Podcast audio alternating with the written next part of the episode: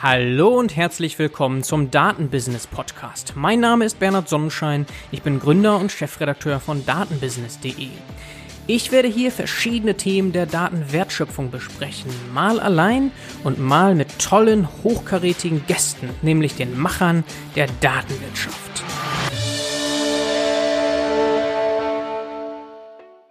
Heute in der ersten Folge bin ich noch allein und möchte besprechen, inwiefern Daten eigentlich einen begrenzten Wert haben.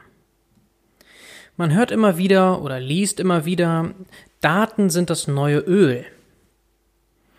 Der Vergleich hinkt vorne und hinten, aber Klar, da wird keiner widersprechen, die Veredelung von Daten gehört heutzutage nun mal zu den wichtigsten Werttreibern der Wirtschaft und darauf letztlich zielt dieser Vergleich ab.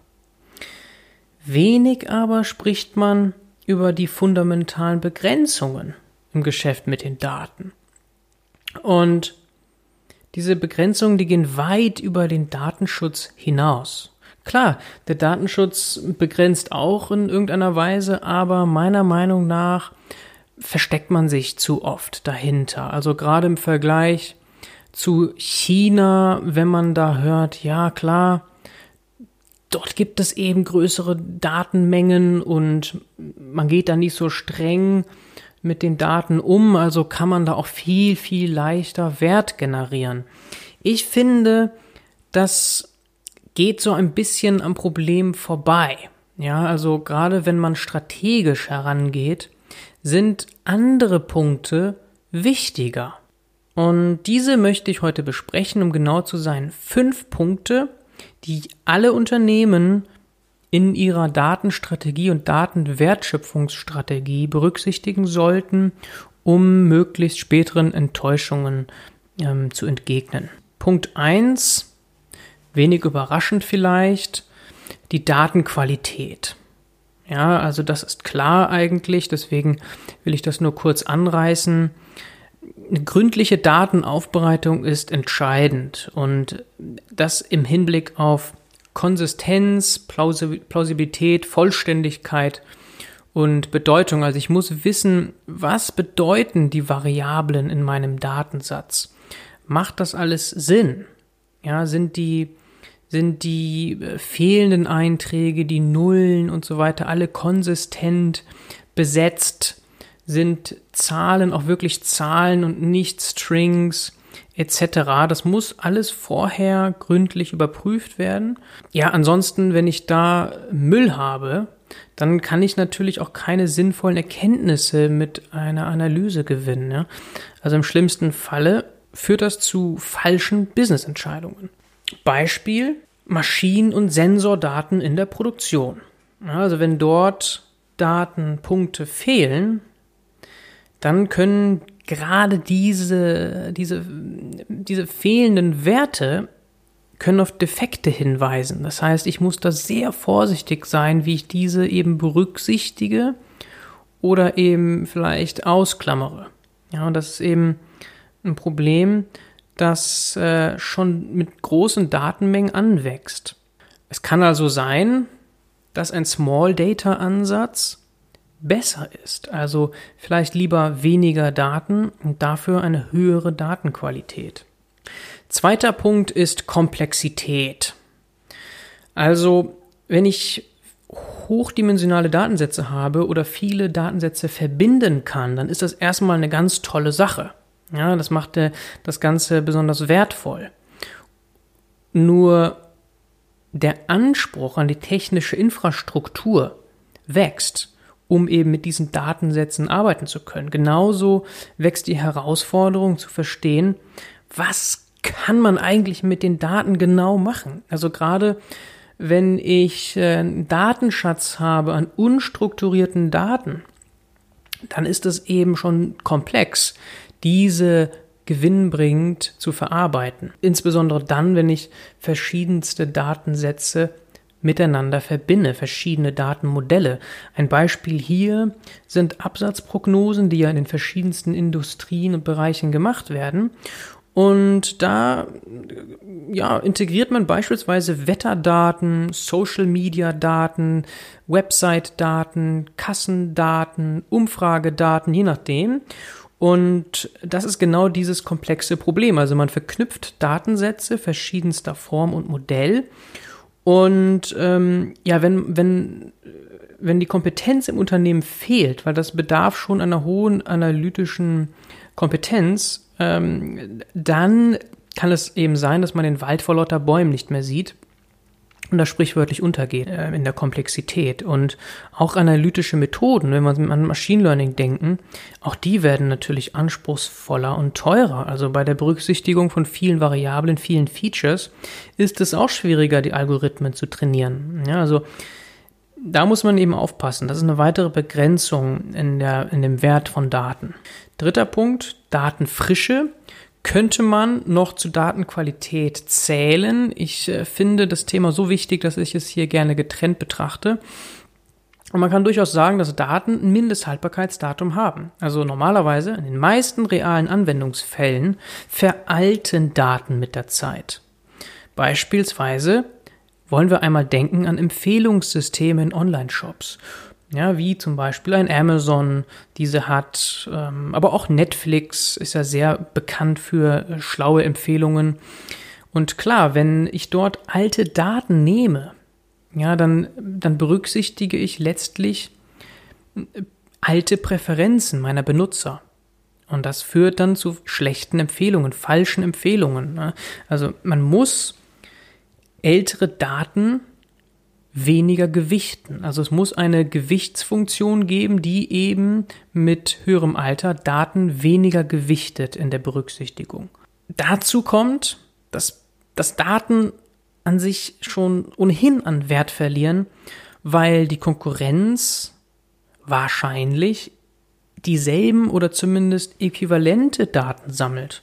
Ja, und dann natürlich, klar, der potenzielle Wettbewerbsvorteil, den ich habe oder hätte, der erlischt dann. Also ich muss so oder so immer versuchen, frische Daten zu haben, um daraus frische Erkenntnisse gewinnen zu können, um eben einen Datenwertschöpfungs- und Wettbewerbsvorteil zu haben.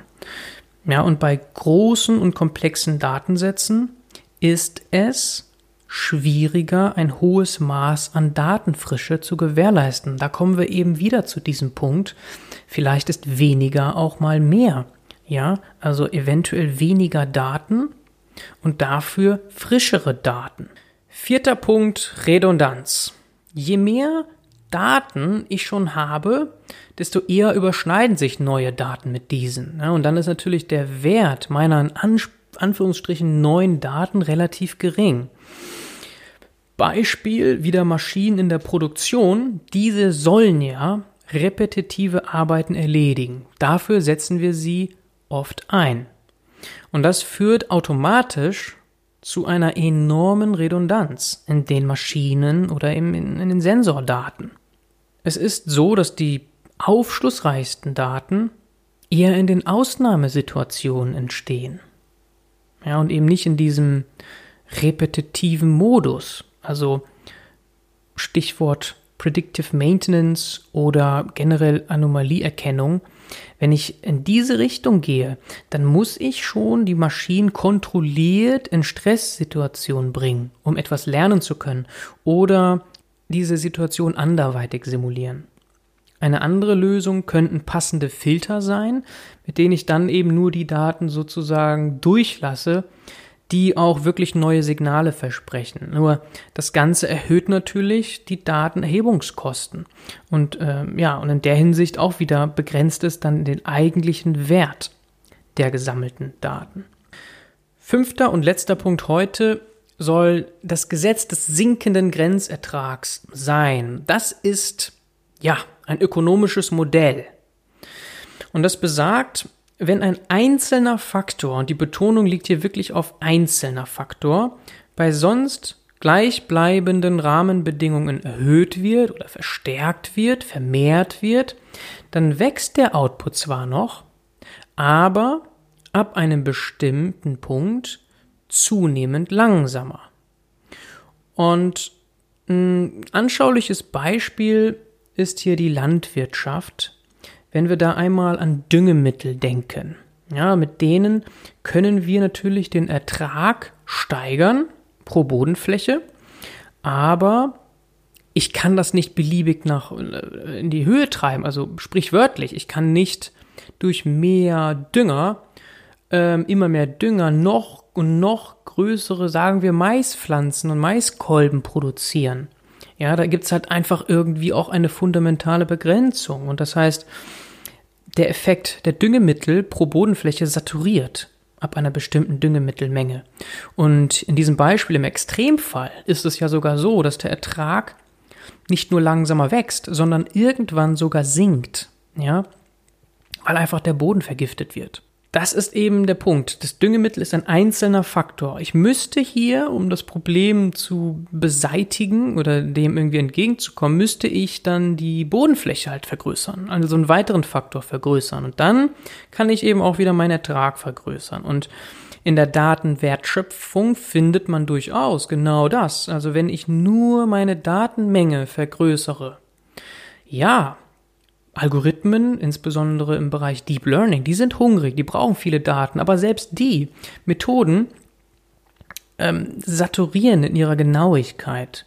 Also mehr Daten sind schön und gut. Ich bin immer genauer in meiner Inferenz.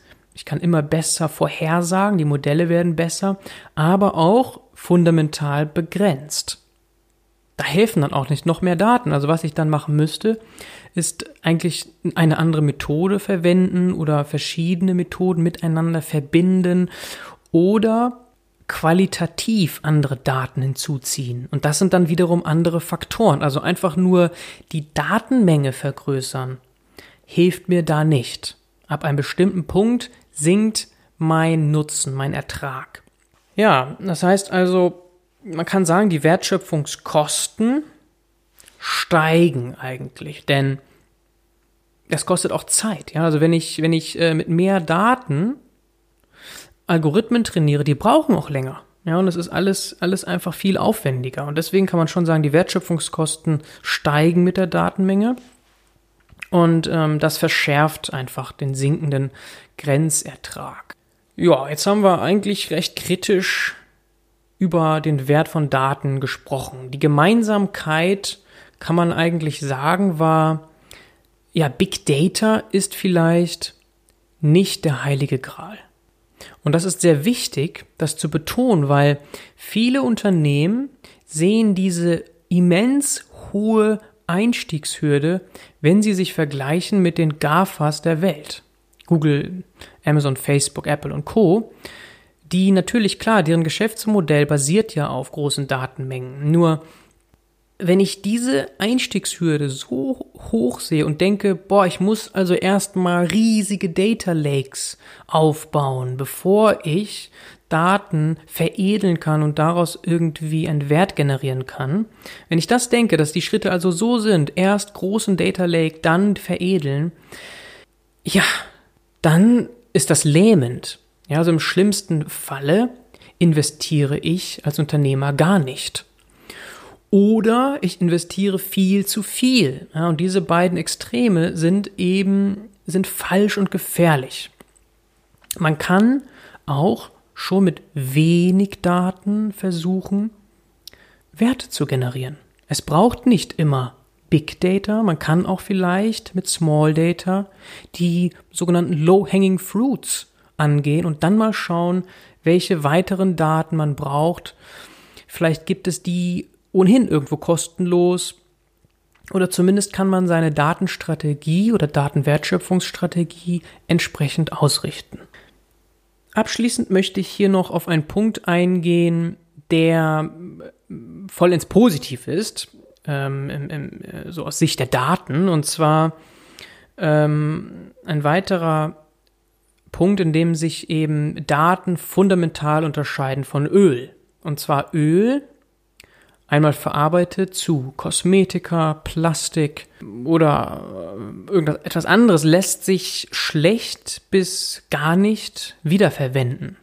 Als Sprit zum Beispiel. Und das ist mit Daten natürlich ganz anders. Daten kann ich prinzipiell unendlich oft verwenden und auch in verschiedensten Anwendungsfällen.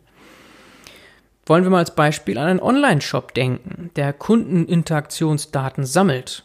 Ja, mit diesen Daten kann ich UX, die Nutzerführung optimieren. Ja, ich kann damit die Klickpfade äh, irgendwie analysieren, optimieren, damit letztlich auch die Conversion erhöhen.